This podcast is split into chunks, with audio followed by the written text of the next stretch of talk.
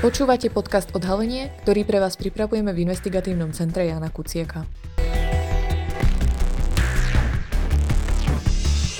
Vypočuť si v ňom môžete naše odhalenia, články, ale aj rozhovory.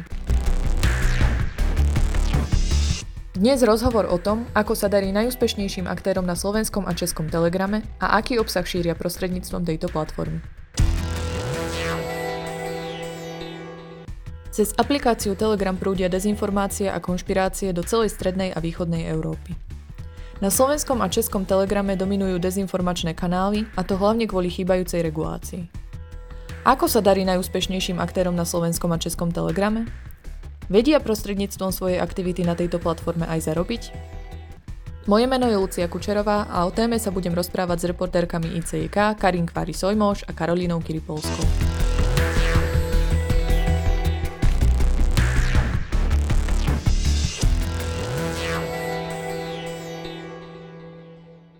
Karin a Karolina, vaše najnovšie články sa venujú analýze najpopulárnejších telegramových kanálov v Česku a na Slovensku. Pozreli ste sa na to, čo je obsahom týchto účtov a či je možné, aby si prostredníctvom aktivity na Telegrame vedeli ľudia aj zarobiť.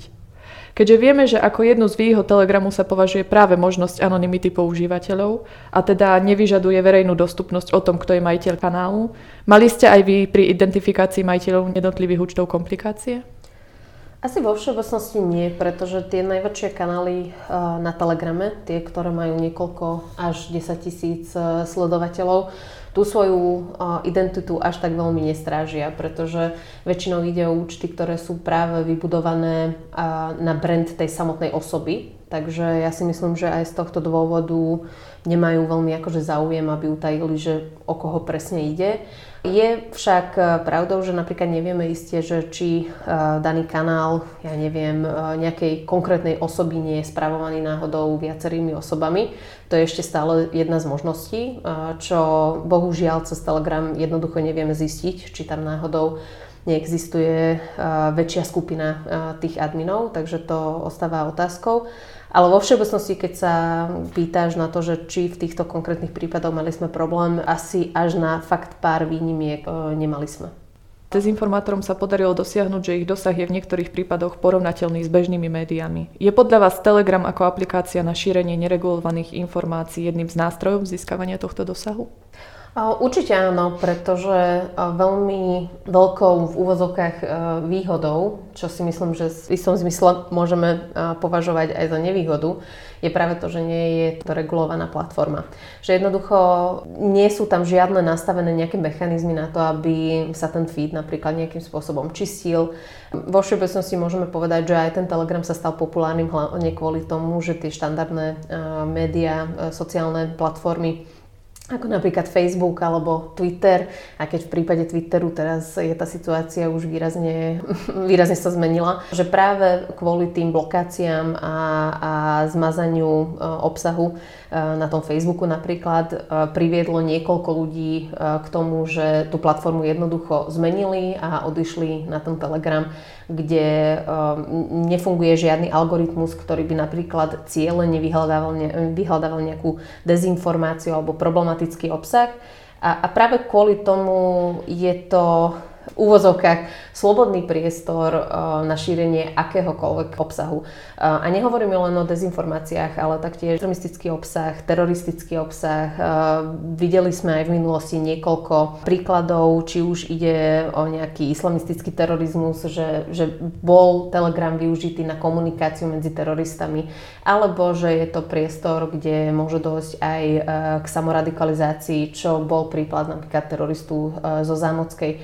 Takže je tam viacero problémov a viacero dôvodov a, a ten dôvod hlavný je práve tá nefunkcia alebo neexistencia moderovania alebo nejakých limitov na tej sociálnej sieti a práve preto je to ideálny priestor na šírenie problematického obsahu. A ja si myslím, že veľmi veľa o, o tejto problematike prezradza aj samotný akože set tých pravidiel, čo Telegram má je to veľmi akože kratučký zoznam tých eh, pravidiel a, a tam vôbec nenájdeme nič o tých dezinformáciách. Eh, nájdeme niečo krátke o tom, že by sa tam nemalo šíriť násilný obsah, ale len vo verejných skupinách, z čoho asi logicky človek môže pochopiť, že v prípade nejakých uzatvorených alebo nejakých skrytých skupín asi tam už fungujú nejaké úplne iné pravidlá. Takže vo všeobecnosti to je hlavný problém s tým Telegramom, že, že nie sú tam žiadne, žiadne pravidlá, ktoré by zakročili voči šíreniu nejakého toxického obsahu alebo problematického obsahu.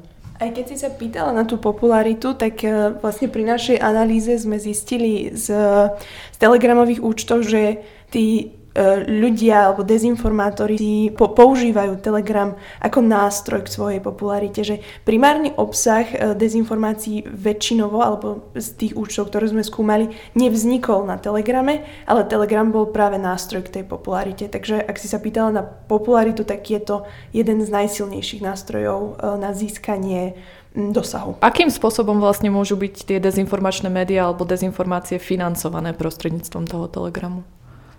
Tak tam sme pri našej analýze zistili spôsoby, že primárne uh, žiadajú od darcov, dary, o darcovstvo. Uh, tam by som si dovolila povedať, že drvivá väčšina účtov či už to žiada priamo cez Telegram, pretože tam je nástroj, ktorý uh, dovolí odoberateľom priamo podporiť ten kanál, ktorý sledujú, alebo potom tie kanály telegramové dávajú možnosti ako keby posielať peniaze priamo na IBAN alebo na transparentné a netransparentné účty, prípadne používajú reklamu. Napríklad ja som konkrétne skúmala české telegramové účty. Tam je taký rozšírený trend predaja vlastných produktov, ako sú napríklad knihy alebo, alebo školenia.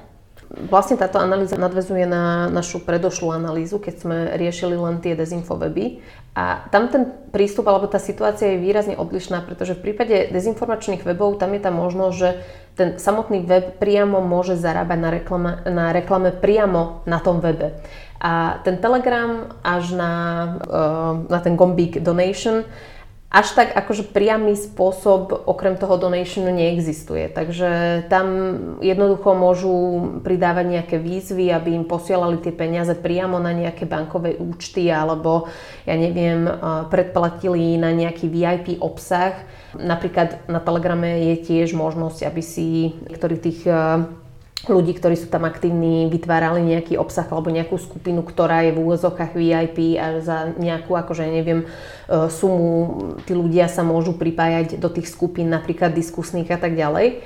Ale primárne ten rozdiel je ten, že, že ten Telegram je by akoby len nejakou platformou na tú reklamu samotnú, že že ľudia, pozrite sa, tu sú tie možnosti, že takto, takto ma môžete akože podporiť. A vravím okrem toho gombiku donation a to nefunguje až tak priamo ako v prípade tých dezinformačných webov, že, že môžu tam, ja neviem, tí ľudia alebo nejaké firmy alebo to bol napríklad aj prípad uh, hlavných správ, že, že priamo ruská ambasáda si zaplatila nejaké PR články a potom tam tá reklama, ktorá je tiež nejakým akože priamým uh, príjmom alebo zárobkom, ktorý uh, môžu vygenerovať takto tieto osoby. Takže trošičku je, mm, trošičku je to akože rozdielne. Tá analýza, ktorá sa týkala tých dezinfowebov a tá naša aktuálna analýza, ktorá sa týka Telegramu. Ktoré z týchto dezinformačných kanálov, ktoré ste analyzovali, zarábajú podľa vás teda najlepšie, alebo ktoré sú zároveň najnetransparentnejšie? Vedeli by ste to takto kategorizovať? No je to veľmi ťažké, pretože aj v prípade tých eh, dezinformačných webov takúto akože klasifikáciu alebo kategorizáciu veľmi ťažko vie človek akože spraviť, pretože veľmi veľa tých informácií chýba.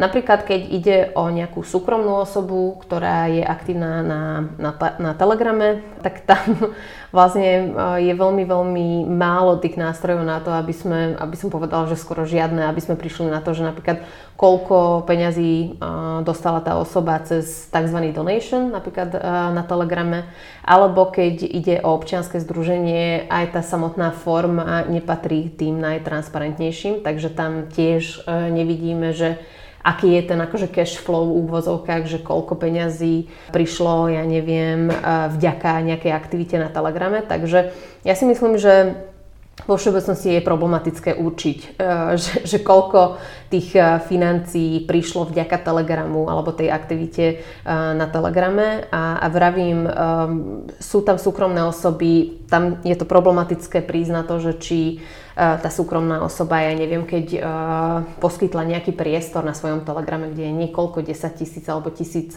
sledovateľov nejakej firme alebo nejakej politickej strane, je to veľmi veľký otáznik, že či za to napríklad tá daná osoba nedostala nejaké financie ako odplatu.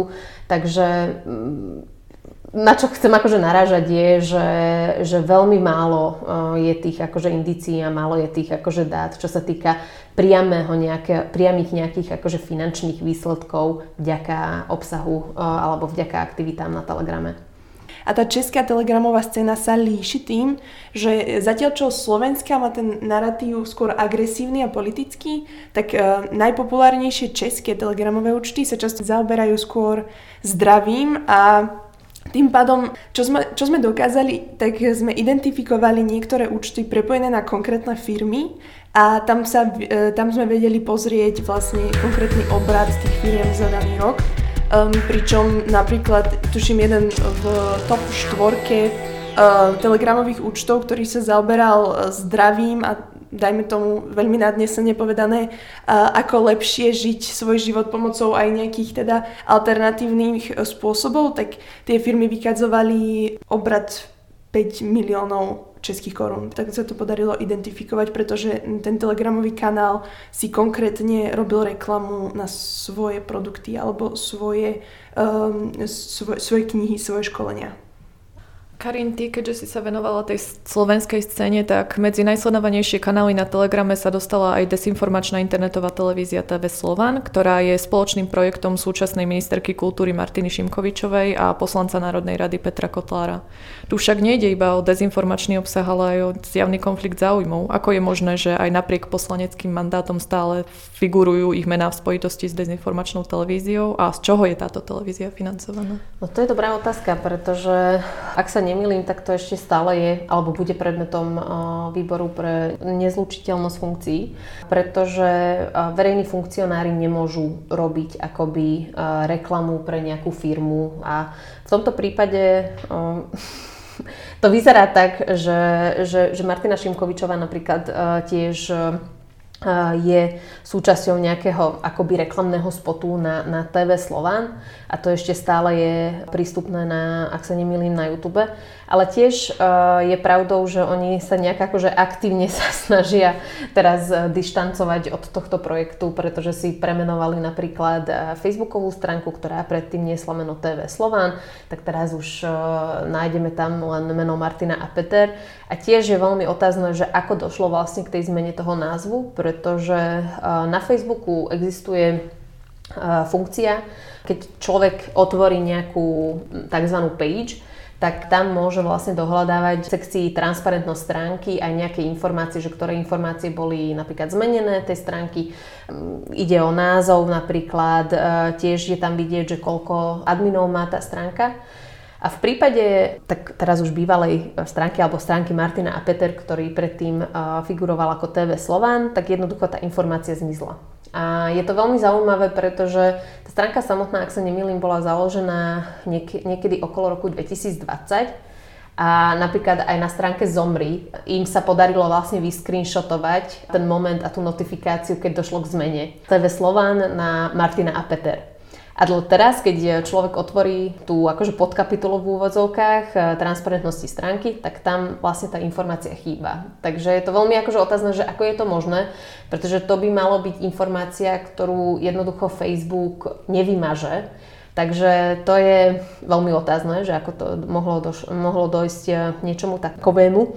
A Druhá vec je, že oni, ak sa nemýlim, tak poslanec Peter Kotlár sa k tomu aj vyjadril na tlačovej konferencii alebo na, na tlačovom vyhlásení, kde hovoril o tom, že jednak e, už nie je konateľom firmy Televízia Slován, čo je SROčka, ktorá aj teraz e, patrí ešte stále Petrovi Kotlárovi, ale konateľom je už e, iná osoba. A tiež Martina Šimkovičová mala byť zamestnankyňou vlastne televízie Slovan a, a tiež tvrdil, že rozviazal akože ten pracovne, právny vzťah medzi Šimkovičovou a TV Slovanom. Je to otázne, že ako sa s tým výbor e, vysporiada, pretože oni sa teraz tvária, že oni tam chodia len odpovedať na otázky a že moderátorom je, že nie sú moderátormi vlastne tej televízie, ale len hostiami, stálými hostiami. Je to niekedy až, až celkom vtipné, keď e, ako vyzerá tak, že niekomu akože hovoria za kamerami, ale nikto sa, akože žiadna odpoveď neprichádza od tej osoby, že napríklad sa pýtajú, že môžeme už začať a žiadna odpoveď neprichádza, takže No, je to také akože zaujímavé. Nevieme, že ako ten výbor skončí, ak sa nemýlim, tak v januári, e, v tomto mesiaci by sa s tým mali akože zaoberať na tom výbore, že či dojde k nejakej pokute alebo nie, pretože tam hrozí, že pani ministerka môže prísť až o ročný plat. To môže byť jedna z tých sankcií, čo ona môže kvôli tomu akože dostať. Uvidíme. Karolina, ty na českej scéne spomínaš ako jeden z najúspešnejších telegramový kanál CZ24. CZ24 dlhodobo šíri dezinformácie a patrí k najvplyvnejším dezinfowebom. Akým spôsobom využíva netransparentnosť a neregulovanosť práve na Telegrame?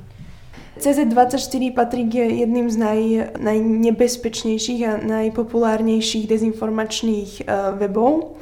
Mm, vlastne tú netransparentnosť ono, ono sa nedá povedať vlastne, či ju zneužíva alebo nezneužíva. O tom webe vieme veľmi málo. Podľa vlastných informácií sídli v Číne, ale napríklad e, účet, ktorý používajú na darcovstvo, patrí členke hnutí, e, politického hnutia Aliancia národných síl v Česku, ktorým sa dlhodobo nedarí uspieť vo voľbách. Či je to problematické alebo nie je to, že sú anonymní, tak o tom sa nedá rozprávať, pretože to v tomto prípade nehrá rolu. To, že šíria problematický obsah, ktorý zavádza, je jednoznačne problém, ale to, či v tom hrá, problém, či v tom hrá rolu tá anonymita, tak to sa nedá povedať. Pri niektorých telegramových účtoch spomínate financovanie prostredníctvom neziskoviek. Vieme, že práve dezinfomédia často poukazujú na rôzne neziskové organizácie, že získavajú financie netransparentne. Ako to majú teda oni? Sú transparentní? No sú transparentní do tej miery, ako v prípade tých neziskoviek alebo občianských združení im káže zákon jednoducho. Pretože akože samotná, samotné občanské združenia v tomto prípade sú menej transparentným spôsobom ako v prípade SROčiek, pretože v prípade SROčiek tam vidíme nejaké, ja neviem, čísla, aj keď sú to agregované nejaké čísla, ale vidíme, že aké sú tie príjmy, aké sú aktíva, aké sú pasíva. A v prípade tých občianských združení až donedávna ani tie stanovy neboli, neboli verejné, neboli súčasťou toho registra občianských združení a nadácií, takže tam, aj keď bola možnosť, že, že na základe infozákona sa mohlo, mohli tie stanovy vyžiadať, ale neboli dostupné verejne a jednoducho. Teraz už je situácia iná. Človek, keď si vyhľadá nejaké občianske združenie, tak môže si tie stanovy prečítať, že aké sú presne tie ciele občianského združenia, aké sú tie pravidlá nastavené v rámci toho OZK ale určite to nie je až také veľmi transparentné ako v prípade tých um, SROčiek, kde máme k dispozícii uh, viac informácií. Ale na druhej strane vidíme v prípade tých občianských združení, že kto, um, kto bol zakladateľom alebo kto boli zakladateľmi občianského združenia, aj keď register nie je na 100%, akože v tomto prípade by som povedala dobrým zdrojom, pretože sú občianske združenia, kde jednoducho tá informácia chýba, ale vidíme aj to, že kto je štatutárnym orgánom vlastne toho OZK. Takže to sú veľmi akože cenné informácie. Na druhej strane, čo sa týka financovania alebo nejakých financií a finančného pozadia OZetiek, tak tam sa toho až tak veľa nedozvieme. A aj keď je tam možnosť, že napríklad občianske združenie si môže založiť transparentný účet, ale to je na občianskom združení, či, či takto spraví alebo nie. Aj v prípade jedného alebo dvoch občianských združení, ktorí stoja za niektorými telegramovými kanálmi, tak majú zriadený transparentný účet, takže tam tá transparentnosť nie je na vyššej úrovni, takže tam môžeme vidieť aj to, že koľko peňazí napríklad prišlo na ten transparentný účet, alebo že na čo vynaložili vlastne tie peniaze, keď tak spravili ale sú aj prípady, keď napríklad majú aj transparentný účet tieto OZK a majú aj netransparentný. A napríklad odkazujú na obe. Takže aj to tak uh, veľmi dobre si myslím, že ilustruje, že ako, ako, ako veľmi vážne to myslia s tou transparenciou. Naozaj ste v článkoch vymenovali niekoľko dezinformačných kanálov, takže by sa dalo povedať, že majú aj nejaký pestrý obsah. Spomínali ste tu, že sa niektoré sa venovali zdraviu, iné sa venujú politickým témam. Čo zdieľajú tieto najobľúbenejšie dezinfo na Telegrame? Dezinformačná scéna vždycky nejakým spôsobom kopíruje to, čo sa deje aktuálne v politickom dianí. Čiže na každú jednu veľkú udalosť, ktorá, ktorá sa uh, deje aj v mainstreamových médiách, ako teda to nazývajú oni, tak tieto témy sa riešia práve aj na ich platformách, aj ich weboch a tým pádom to, to prenáša sa aj na Telegram. Opäť je tam rozdiel medzi tou slovenskou a českou scénou. Tá česká scéna sa až tak veľmi nevenuje zatiaľ politickému dianiu. Sú tam narratívy o, o vojne na Ukrajine, Uh, sú tam ruské narratívy, rieši sa tam Európska únia a uh, to, sú, to sú také najväčšie balíky, uh, ktoré, by, ktoré sa týkajú politického diania, ale ako som spomenula predtým, vo veľkom sa tam rieši zdravie, covid, vakcíny a potom nejaké rôzne typy, ako, aj ako žiť lepší život, ako to nazývajú oni sami, čo sa na Slovensku až tak nerieši. No v tom slovenskom prípade, aj keď mm, my sme sa zaoberali nejakým setom akože tých analyzovaných subjektov, tak e, napríklad e, sú tam aj politici, ktorí majú telegramové účty, e, čo si myslím, že je veľký rozdiel medzi tou slovenskou a českou scénou. Ale vo všeobecnosti môžeme povedať, že, že tie najúspešnejšie, najpopulárnejšie kanály sú akože šíria nejaký akože problematický obsah a nevždy ide len o doslova za tých eh, dezinformátorov v tom zmysle, že prípade tých dezinfowebov napríklad máme už nejaký zoznam uh, projekt konšpirátory.sk, ktorý môžeme vlastne využiť v prípade tej argumentácii, ale v prípade toho telegramu uh, nejde len o nejaké weby alebo nejaké akože alternatívne platformy a alternatívne médiá, ako sa oni nazývajú, ale aj, aj o osoby, ako som už vravala, že, že sú nejaké kanály, ktoré sú priamo vlastne vybudované na, nejako, na nejakej osobe, na nejakom brande, kde ten samotný brand je tá súkromná osoba alebo v niektorých prípadoch aj, aj verejne činná osoba. Takže ja si myslím, že z tohto hľadiska sú tam isté akože rozdiely, ako som už vravela, medzi tým českým a slovenským telegramom. Takže, takže určite, určite platí to, že tí najúspešnejší sú akože problematickými nejakými kanálmi, pretože Eh, bude to veľmi extrémne nevyvážené, ten obsah, ktorý tam ten človek eh, môže nájsť alebo priamo ide o nejaký, ja neviem, nejakú ďalšiu alternatívnu platformu pre dezinfo, nejaký subjekt, ako je napríklad prípad Kultúrblogu, alebo ako je prípad ďalších eh, výrazných hráčov na dezinformačnej scéne, ktorí boli napríklad aj v minulosti blokovaní po začatí agresie, ruskej agresie voči Ukrajine. Takže určite, určite platí to, že tí najúspešnejší, najpopulárnejší sú skoro vždy, alebo vždy nejakými problematickými akože aktérmi, aktérmi na tom telegrame.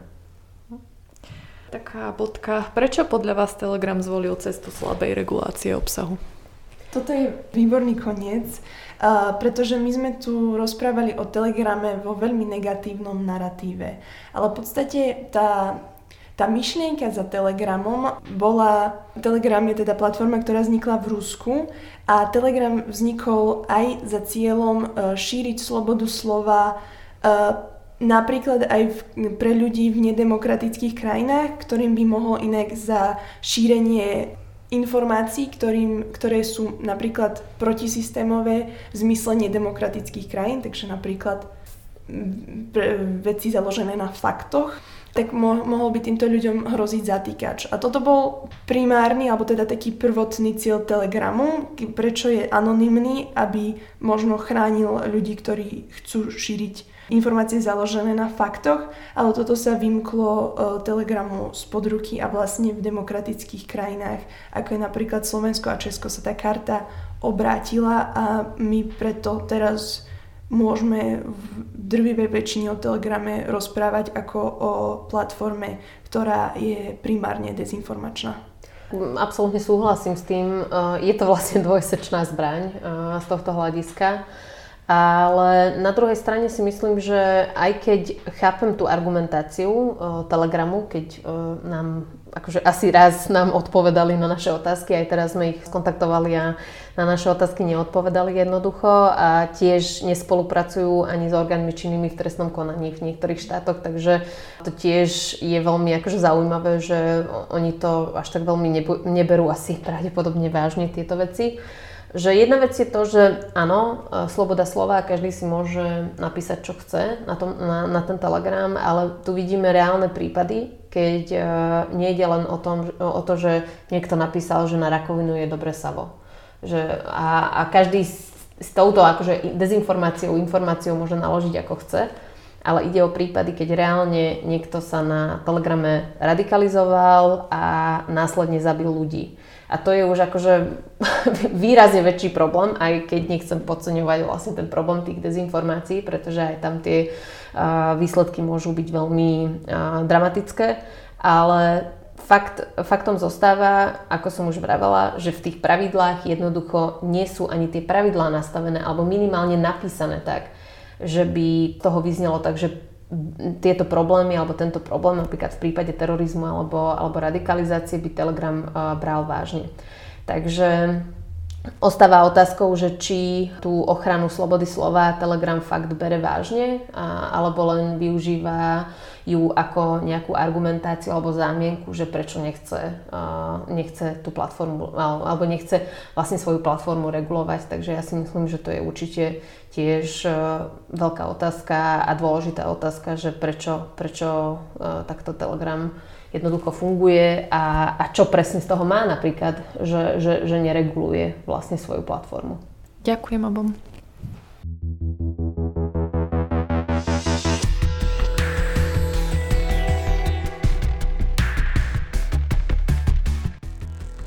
Ďakujeme, že ste si vypočuli podcast Odhalenie investigatívneho centra Jana Kuciaka. Ak by ste našu prácu chceli podporiť, hoď aj symbolickou sumou, Link, kde tak môžete urobiť, nájdete v popise tohto podcastu, prípadne na webe www.icjk.sk. Tam nájdete aj naše investigatívne články. A akékoľvek nápady, tipy, ale aj pripomienky nám zasielajte na e-mail icjk.icjk.sk.